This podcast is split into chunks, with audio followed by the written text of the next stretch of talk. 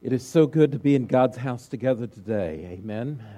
My heart's already been warmed in worship, and uh, I trust that yours has as well as we've opened our hearts and our lives to the Lord Jesus.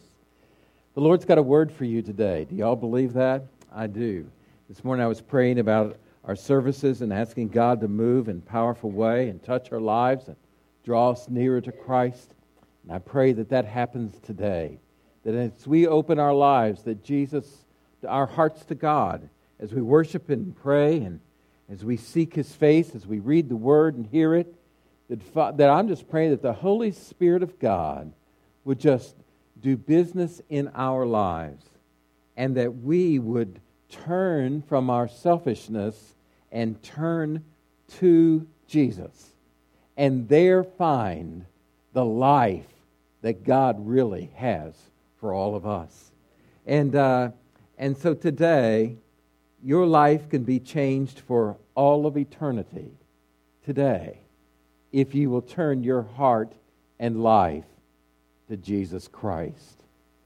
Toward the end of the message today is an opportunity as the message is finished and we pray. We're going to sing a last song, but it's an opportunity for you to respond to the gospel of Jesus Christ. To make a decision in your life. And right where you're seated today, you can pray and say, Father in heaven, I ask you to change my life. I turn from my sin and I trust you. And God will change your life through Jesus. And so today is an opportunity for you to respond to the gospel. At the end of the service, there's our ministers and pastors are will be delighted and thrilled. They'll stay here at the front and would love to pray with anyone who has a prayer need or prayer concern or a decision you want to make. And they would like to talk with you and pray with you at the conclusion of the service today. Amen? Amen. It's so good to see the Snell children going to be baptized today and uh, that family and how God's blessed. Several people have been making decisions. There's a baptism scheduled for next Sunday, and then the Sunday after, after Easter, on the 28th, we are going to call that a, a, a, a celebration service, a service filled with testimony. And I'm praying for people to be baptized on that day. As a matter of fact, some have already committed to be baptized on the 28th. If you've never followed the Lord in believer's baptism, that you, now that you are a confessing believer in Jesus Christ, I'm asking you to be baptized on that Sunday as we have a baptism service. And please let me know, one of our pastors know, call our office, tell your Sunday school teacher that you want to be baptized. And they'll be glad to talk with you about what's involved in that and schedule you to follow the Lord in baptism. Every believer in Jesus should be baptized Amen. as a sign and symbol of your faith in Jesus Christ as a step of obedience Amen. to God. Amen? Baptism is not optional.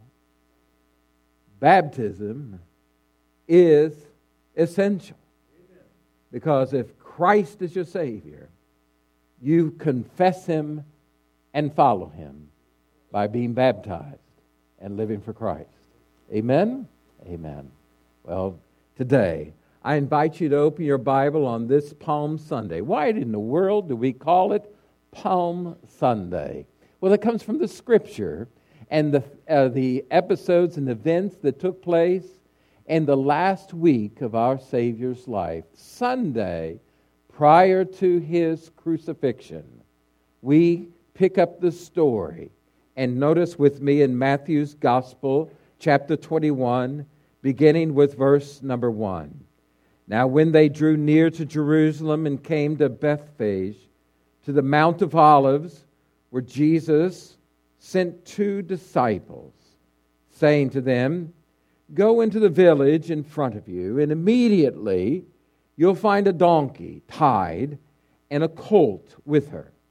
Untie them, bring them to me. If anyone says anything to you, you shall say, The Lord needs them, and he will send them at once. This took place to fulfill what was spoken by the prophet, saying, Say to the daughter of Zion, Behold, your king is coming to you, humble and mounted on a donkey, on a colt, the foal of a beast of burden. The disciples went and did as Jesus had directed them. And they brought the donkey and the colt and put them on their put on them their cloaks. And he sat on them. Most of the crowd spread their cloaks on the road. Others cut branches from the trees and spread them on the road. And the crowds that went before them and followed him were shouting, Hosanna to the Son of David! Blessed is he who comes in the name of the Lord. Hosanna in the highest. When he entered Jerusalem, the whole city was stirred up, saying, Who is this? The crowd said, This is the prophet Jesus from Nazareth of Galilee. Amen. Today we're going to think about celebrating Jesus as King. And as we celebrate him, how can we celebrate him?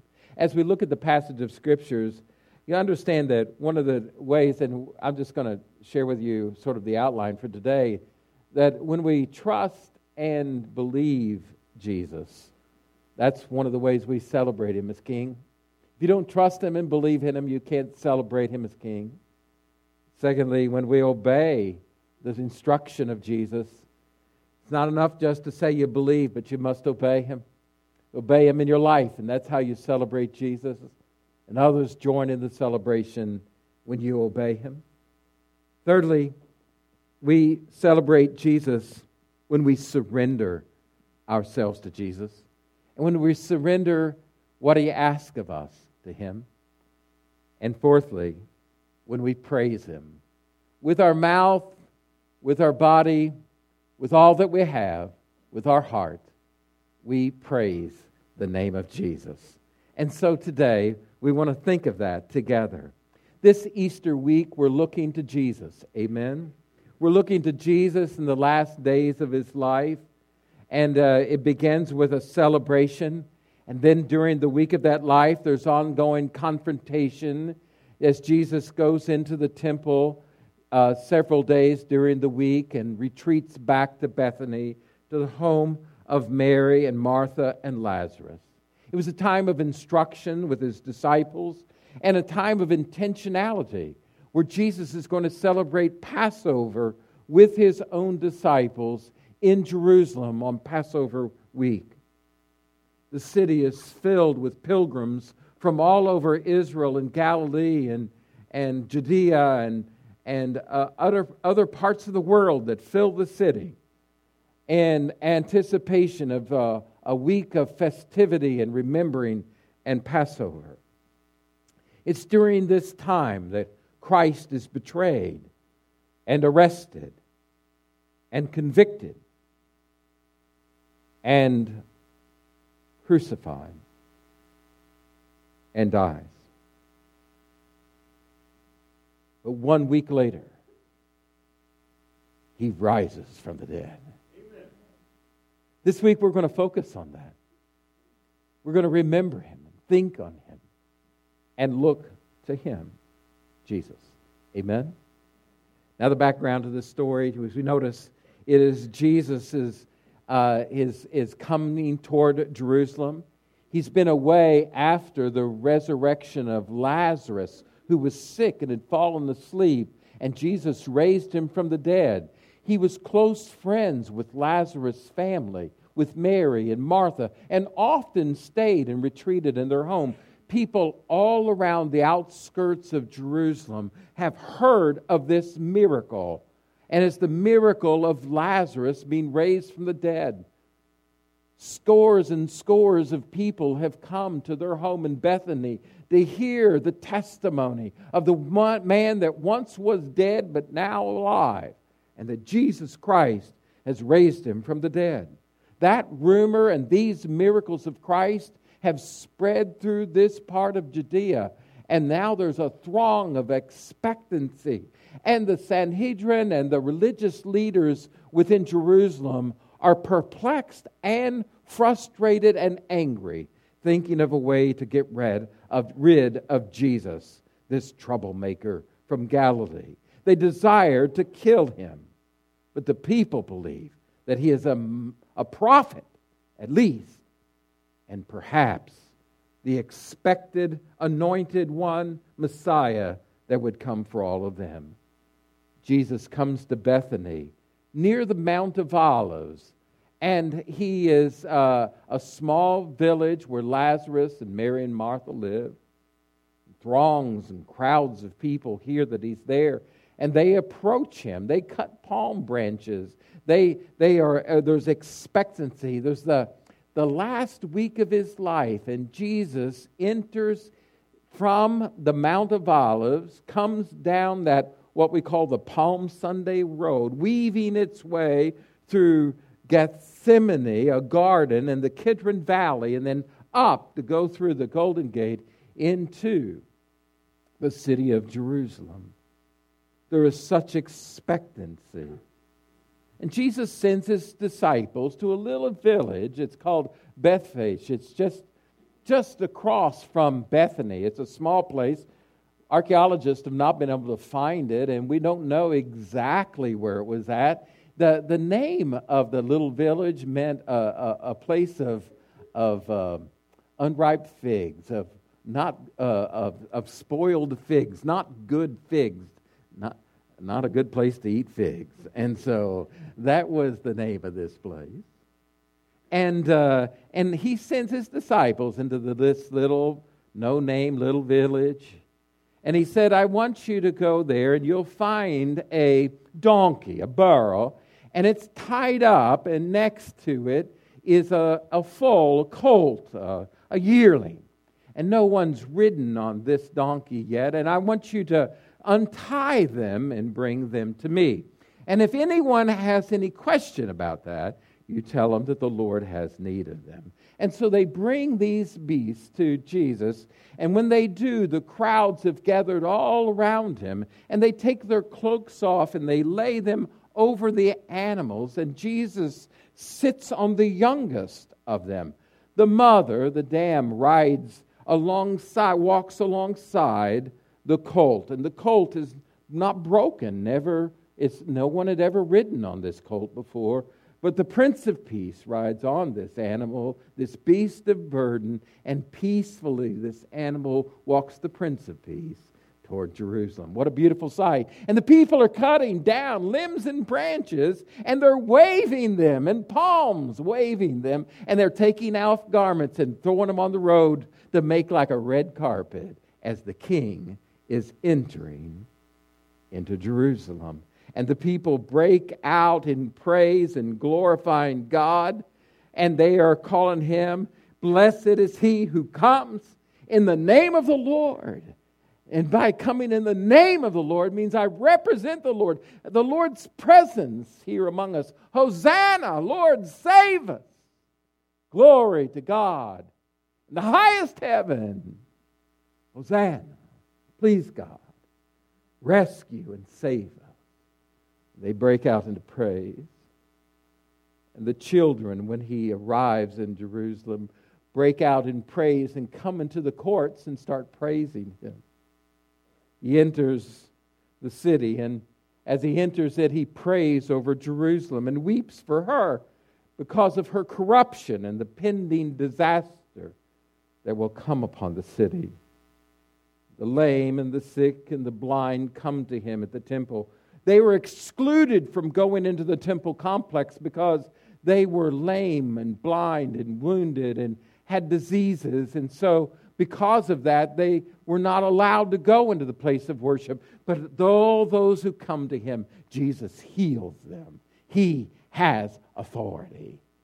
And they are healed and begin to break out in praise to God. The more that people praise him, the more angry the spiritual religious leaders of the nation become. As we look at this great story, I think about how can we celebrate Jesus? And number one, we celebrate Jesus as King when we trust Him and believe Him. Amen. In chapter number 21, look with me, verse number 1. What did it say? When they drew near to Jerusalem and came to To the Mount of Olives, then Jesus sent two disciples. Now, we don't know their names. The disciples just identify them as two. And they go into the village. He said, Go into the village in front of you. Immediately you'll find a donkey tied and a colt with her. Untie them and bring them to me. And if anyone says anything to you, you shall say, well, The Lord has need of them, and that he will send them at once. And so the disciples, he sent these two. Now, I don't know their names, but you know, the thing about them is they believe Jesus. Now, isn't it a curious request that he says to them, Hey, boys, this is what I want you to do. I want you to go to this town right next door. And when you go into town, you're going to find two animals tied up. One is the mother, and the other is the colt. And I want you to untie them and bring them to me. And if anybody has any questions, you tell them that the Lord has need of them. How many of y'all think you might have a question involved in that request? But the disciples, we have no record that they argued with him, that they objected, that they disbelieved, but rather they believed and trusted him. Now, if someone would say to you, if I said, hey, this is what I'd like for you to do. I would like for you to go to St. Jacob. And when you go into St. Jacob, you'll find a red sports car parked there. And if you don't mind, the keys will be inside. And just get on in and start it up and bring it to them if you don't mind. And if anybody asks any question, just say, hey, God needs this today. It sounds crazy, doesn't it? But they believed him. They trusted in him. And they knew that if God, the Lord said it, that he had a plan and he could be trusted. And this is exactly right. The Lord asks you to trust him. And what he asks us to do, we believe him. And understand this he will never, ever ask us to do something that embarrasses or dishonors you in that way. And he says, if they ask this, the Lord has need of it. Mm-hmm. You know what? How many of y'all believe that Jesus can be trusted in what he asks you to do? I do too. There's an Old Testament story about a man who had to learn to trust in God. This man was a commanding officer of the Syrian army. His name he worked for the king of Aram. He was a, a valiant soldier and a great military strategist and leader. And his name is Naaman. He was in Syria, but he had a problem, and the problem was he had, has leprosy. And this skin disease ravaging his body. They had taken captive an Israelite girl, and she worked for one of his wives as as a uh, servant. And the Israelite girl said, Oh, if my master only lived in Israel, because the man of God is there, and the man of God could heal him. And Naaman told the king, and the king of Aram sent a note to the king of Israel, and he said, Listen, this is my servant, my commander, Naaman uh, and, and, and, and, and Naaman. And so I want you uh, to, to heal him. And he brings with him all kinds of money and resources, and Naaman makes his way to Israel. And when the king hears it, he says, Is he trying to start a war with me? I can't heal anybody. But he tears his clothes and says, Oh, disaster's coming. But the man of God, Elisha, hears about the situation. And so he says, Bring him to me. And Naaman, this commanding uh, general, comes to, he comes to the man of God, the prophet. And the prophet says, This is what I want you to do. I want you to go to the Jordan River, and I want you to submerge, baptize yourself in the Jordan seven times. And when you come out of the Jordan, you will be healed. And the man became angry. And, uh, and Naaman says, There's no way. He says, In Damascus, in Syria, Aren't there much better rivers that aren't so muddy as the Jordan? And, and why did he ask me to just go dunk myself in water? I'm not going to do it. And he starts heading home. But one of his servants says to him, If he had asked you, O commander, to do a great thing, would you not have done it? But he asked you to obey. Will you not do it? And he's convicted by that, and he stops and he goes to the Jordan and he baptizes himself seven times in the Jordan, and miraculously his skin is healed to the glory of God. So he learned to obey the word of God, and it brought life to him. God speaks to us about obeying his word. And these disciples believed what the Lord is asking us to do. Have you? Have you trusted in Him? Do you believe in Him? Do you believe in your own heart? Have you trusted in Jesus Christ? Do you believe that He created you and made you and that you're accountable, your life to God? Do you believe and confess that you need God in your life, that you can't live independently of Him? And do you acknowledge that He is pure and sovereign and right, and I am sinful and disobedient and rebellious in my own life? And do you believe that you've sinned against God? Because all of us have sinned. There's none of us righteous, no, not one. And all we like sheep have gone astray and we've all turned our own way and and we all are dead in our trespasses and sin. And we have no hope without him. Do you believe that if you confess your sin and turn from your sin and trust in Jesus Christ alone as your Savior,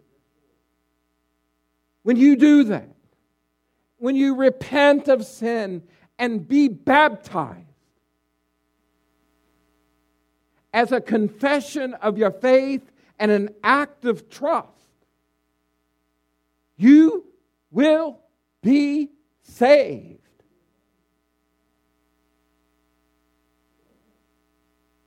Have you trusted Are you obeying? You see, without faith, it's impossible to please God. Notice with me in the book of Hebrews, chapter number one. Faith is the assurance of things hoped for, the conviction of things not seen. For by it the people of old received their commendation. Verse 6 Without faith, it's impossible to please Him. For whoever would draw near to God must believe that He exists and rewards those who seek Him. Have you put your faith in Jesus? Number two, we celebrate Jesus not only when we faith and trust, but obedience. When we obey the instruction of the Lord. I love this in Matthew 21, verse number 6. And the disciples went and did as Jesus directed them. They went and they did as Jesus instructed them. They obeyed the Lord. Faith shows itself in deeds by our works. Amen. Amen. We don't just say that we believe in Jesus, we show that we believe in Jesus by how we live our life. Faith shows itself by our works. James chapter 2, look with me, verse 14. What good is it, my brothers, if one says he has faith but does not have works? Can that faith save him? Verse 26 For as the body apart from the spirit is dead, so also faith apart from works is dead. Wow. So it is showing, faith showing itself in obedience. These disciples did. They not only believed, but they went and did exactly as Jesus said for them to do. Are you obeying Jesus in your life? That's the question. Are you obeying Him? Are you forsaking sin and repenting of sin? Are you believing the gospel? We've made a silly theological error that believe that our salvation is sim- only something that happened back once in a time. Well, I was saved back in 1976, and I repented in 1976.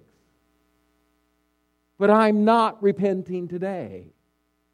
I'm not trusting in the gospel today. But I've got my fire insurance and I can live however I want. That is not right with the gospel of Jesus Christ. It's obedience in your life, forsaking sin, trusting in Christ, being scripturally baptized as a believer, obeying His word, becoming a part of a community of faith, a church you're not to be saved and then just be not disassociated with God's people. You're not to live away from the community of faith.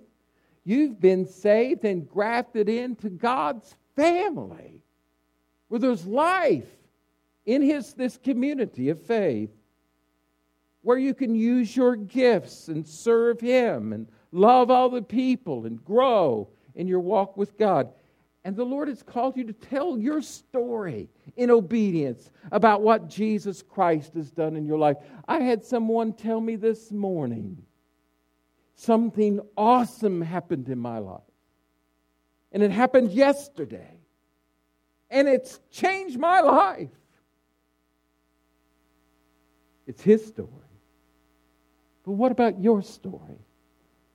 Are you telling yours to others today? We're getting to share with one another. Many of us are having lunch with somebody today. Tell your story if God gives you an opportunity and listen to their story. And let's celebrate together and how God's working in our hearts and our lives. Amen. Amen. The gospel story is very simple, but it's very powerful. That God loves you. Man, He loves you. Tell your neighbor, God loves you. Tell him, really. He loves you. You need to be reminded. And then tell your neighbor this sin kills you. It does. Sin's a killer. Sin kills us. Sin separates you. Sin, sin destroys you. And it is destroying you. And sin disables you because you become so disabled you can't find your way back to God yourself. But God has made a provision for you. And there's only one, only one provision, and that's Jesus Christ Himself. There's only one way, and that's in Jesus. There's no other way but Him. He said Himself, I am the way, the truth, and the life. No man comes to the Father except through me. Peter preached there's salvation in none other but in Jesus. So you trust in him, and that's where you find life. Because he died your death you deserve. And he lived the perfect life you could never live. And he defeated death, hell, and the grave. And he rose again, and only he can forgive you of all of your sins. And you must obey him trust Him with your life. And so you get to tell your story about how Jesus changed yours. It's your story. We all have the same hero of the story, it's Jesus, but we all got there different ways, didn't we? and it's our story, your story. Now, Jay's story is different than Tim's story. Right, Jay? Jay grew up in a different home than I grew up in, different circumstances, came to Christ at a different age than I came. But his story is still true, and so is mine. When we tell it with each other, there's power in the story. Amen? Tell your story. God's called you to tell it. You obey Him when you tell it. And God is praised when you tell your story. Amen. Luke chapter 6, verse 46, Jesus says, Why do you call me Lord, Lord? And don't do what I tell you. If He's your Lord, obey Him in your life. Amen. Amen. Some of you, there are several of you in this room today that need to follow the Lord in obedience in believers' baptism. And I'm asking you to obey God and be baptized this month as we celebrate baptism together. Number three, when we surrender to Jesus. Most interesting story. So, Mark chapter 11, verses, verse 4 same story. And it says, And they went away and they found a colt tied at the door outside of the street, and they untied it. And some of those standing there, owners of the animals, what are you doing untying the colt? And so, verse number six, they told them what Jesus had said, and they let them go. And they brought the colt to Jesus and threw their cloaks on it, and he sat on them. Notice they gave him permission. In chapter 19, verse 32, those who were sent away found it just as Jesus told them. And as they were untying the colt, the owner said, Why are you untying the colt? And they said, The Lord has need of it. And they gave them permission. If the Lord needs it, you take them. They surrendered what they had and they gave it to the Lord. Folks, when you give up your possessions, when you surrender your life to Jesus Christ, you bring honor and glory to Him. And it helps bring praise among the people of God. They surrendered and it fulfilled a greater purpose. And what was that greater purpose? A fulfillment of prophecy itself. Wow in chapter 21, verse number 5. So say to the, this is fulfill what was spoken of by the prophets. The beginning of verse 5 is from Isaiah. Say to the daughter of Zion. And then from Zechariah, Behold, your king is coming to you, meek, humble, mounted on a donkey, on a colt, the foal of a beast of burden. This was prophesied years and years and years earlier by the prophets. And they saw a day that this would be fulfilled. And Jesus, Matthew, draws a line and he says, Those guys who got the colt and that brought it to Jesus, and those that gave permission for it to be used, were involved in the fulfillment of Scripture. Wow! Can you imagine those guys that owned that donkey and colt, they would have never dreamed that their beast of burden would be a fulfillment of the prophecy in Old Testament. Isn't that an amazing thought? It's thrills, thrilling. Now, can you imagine those animals if they could talk to one another? Can donkeys talk? Oh, maybe they can. It, there's a story about that in the Old Testament, isn't there? Can you imagine one donkey saying to the other, Who'd you give a lift to today? I gave a lift to the King of glory. Woo-hoo-hoo. How awesome would that be? Your obedience brings glory to God, a fulfillment of Scripture. And they broke out in praise, the people did. And they're praising the Lord and celebrating and in, in, the, in, in the Lord and all that He has done for them. Look with me to, to, to, to 2 Peter chapter 3. It says, Since these things are thus to be dissolved. What sort of people ought you to be in lives of holiness and godliness, waiting for and hastening the coming of the day of God, because of which the heavens will be set on fire and dissolved, and heavenly bodies will melt as they burn. Peter says, when we obey and live for the Lord, now this is a mystery to me.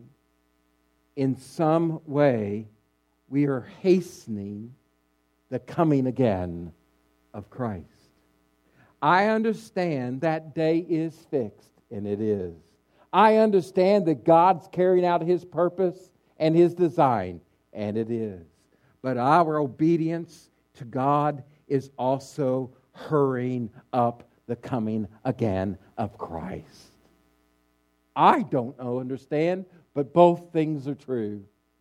And I'm going to obey Him and trust Him in my life. Amen? Amen. So, what is it that God wants you to surrender in your life? To yield to Him? What is He asking you to give in your life to Him?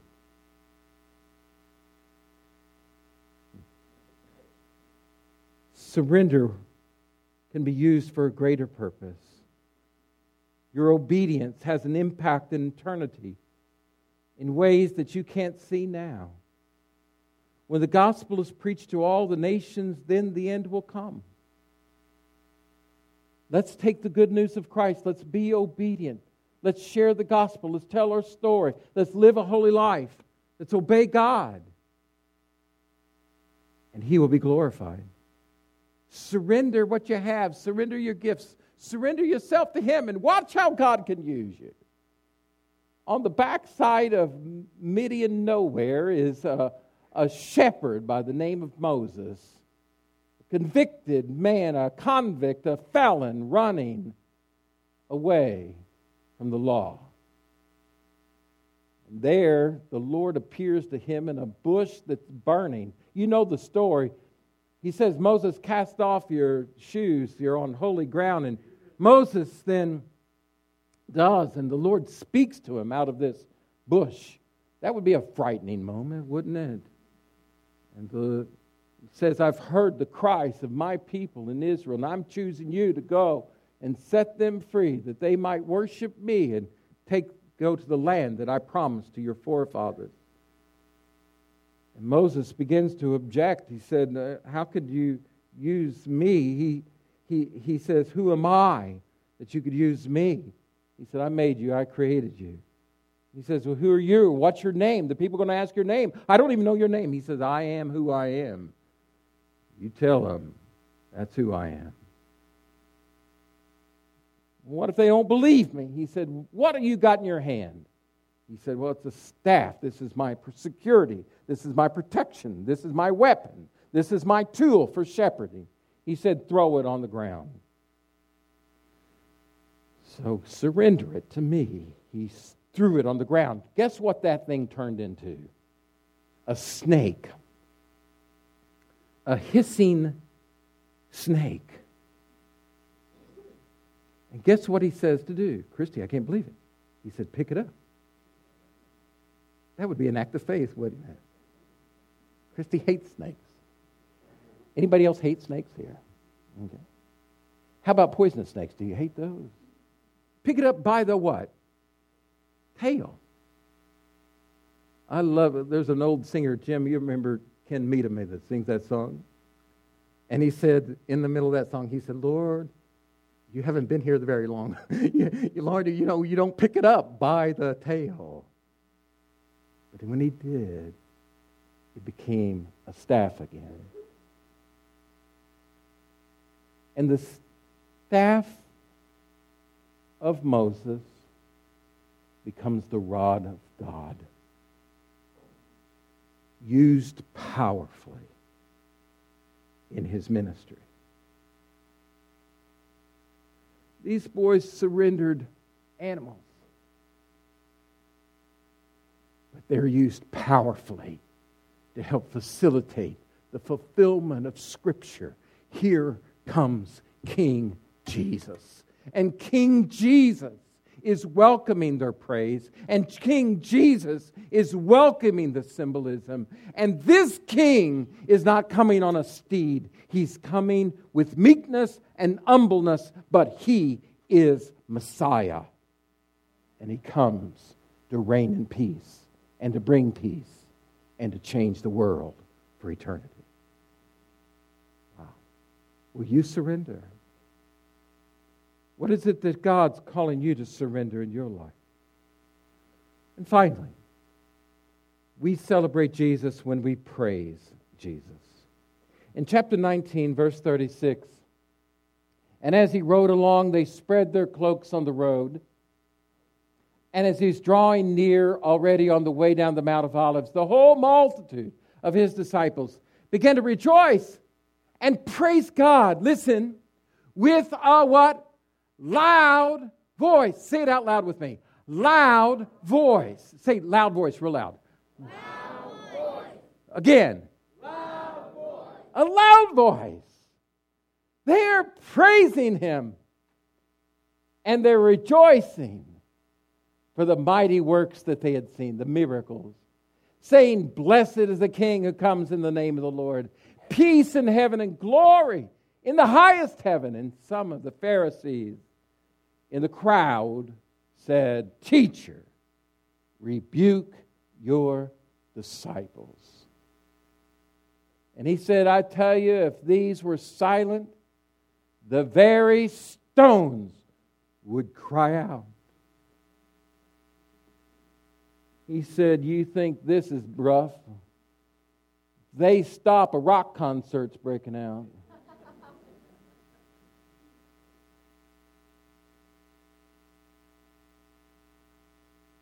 the people broke out and praised the God, yet people tried to stifle it. Chapter 21, verse number 9 to 11, the crowds went before him and followed Hosanna, meaning Lord save, to the, the Son of David. The Son of David means Messiah. Blessed is he who comes in the name of the Lord. Hosanna! Praises, Lord save in the highest. And when he entered Jerusalem, the whole city was stirred up. Who is this? And they said, The prophet Jesus. The prophet. Maybe it's the prophet in likeness of Moses. The prophet, Jesus, from Nazareth in Galilee. And they break out in praise to him. In verse number 14, chapter 21, Notice inside the temple complex, the blind and the lame came to him in the temple and he healed them. And the chief priests and the scribes saw the wonderful things that he did. And the children, young boys, crying out in the temple, Hosanna to the Son of David. They were indignant. The religious leaders, the chief priests, scribes, Pharisees, they said, Do you hear what they are saying? And Jesus said, Yes, have you never read?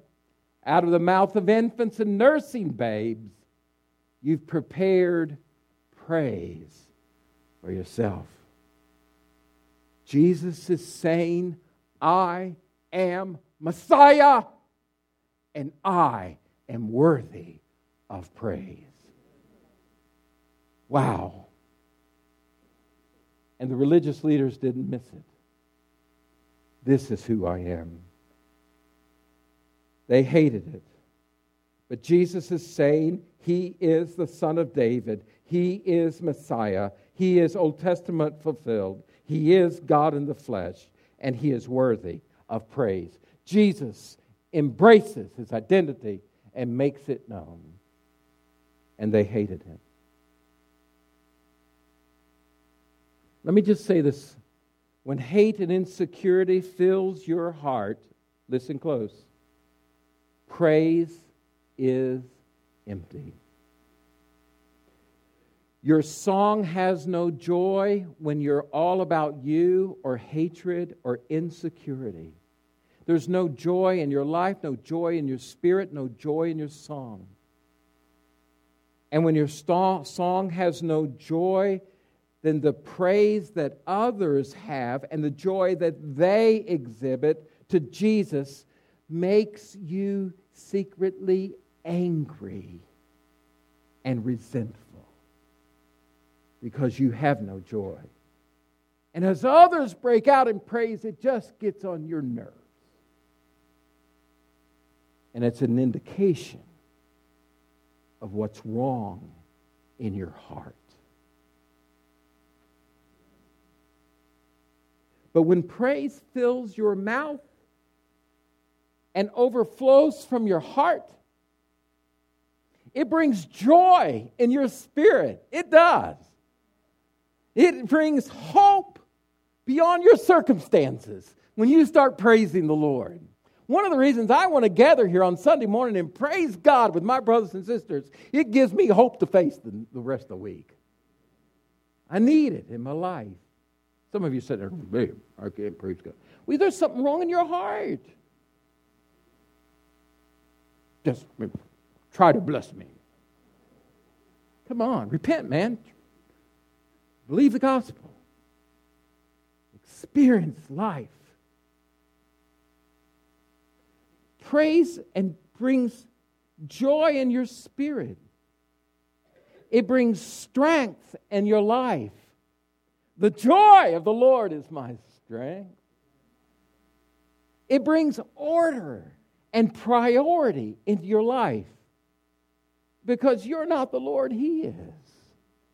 And so your praise is directed to one greater that transcends you, that's greater than you. And that gives me comfort that someone rules that's above me. So praise helps me understand that order in my life. And praise brings the presence of God in a real way. In your presence is fullness of joy. Rejoice in the Lord. Again, I say rejoice because God inhabits the praise of his people. Hey, God, he has done great things. Amen. It brings vitality to your life. It really does. Amen. This story is from many years ago in my life. I was a young man. God had blessed us has blessed us wonderfully with four children. The kids were all small. And uh, this probably event happened in the, in the 1990s. And we're going to Christy's mom's. And I don't know why Christy's not in the car, but she wasn't in the car that day. And I had the four kids. And I'm traveling up toward Christy's mom and dad's and going up into Macoupin County near Bunker Hill.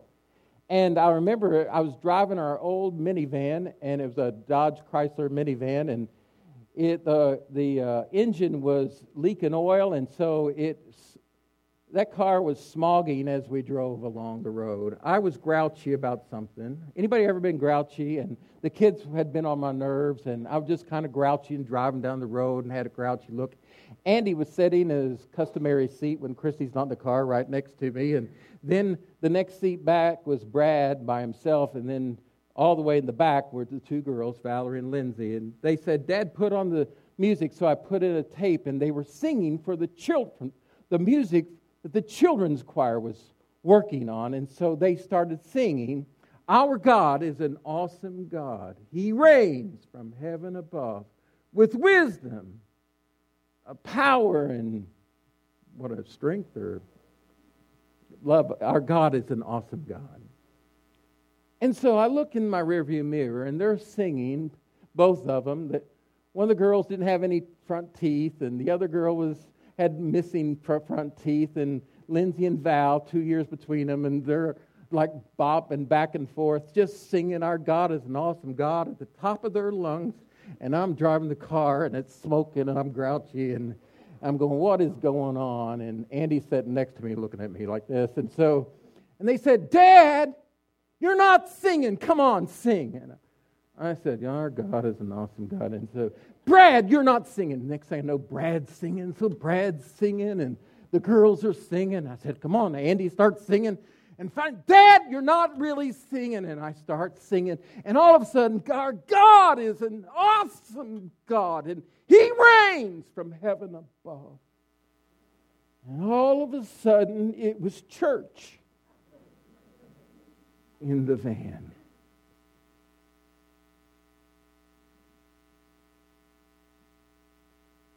Folks, you were made to praise Him.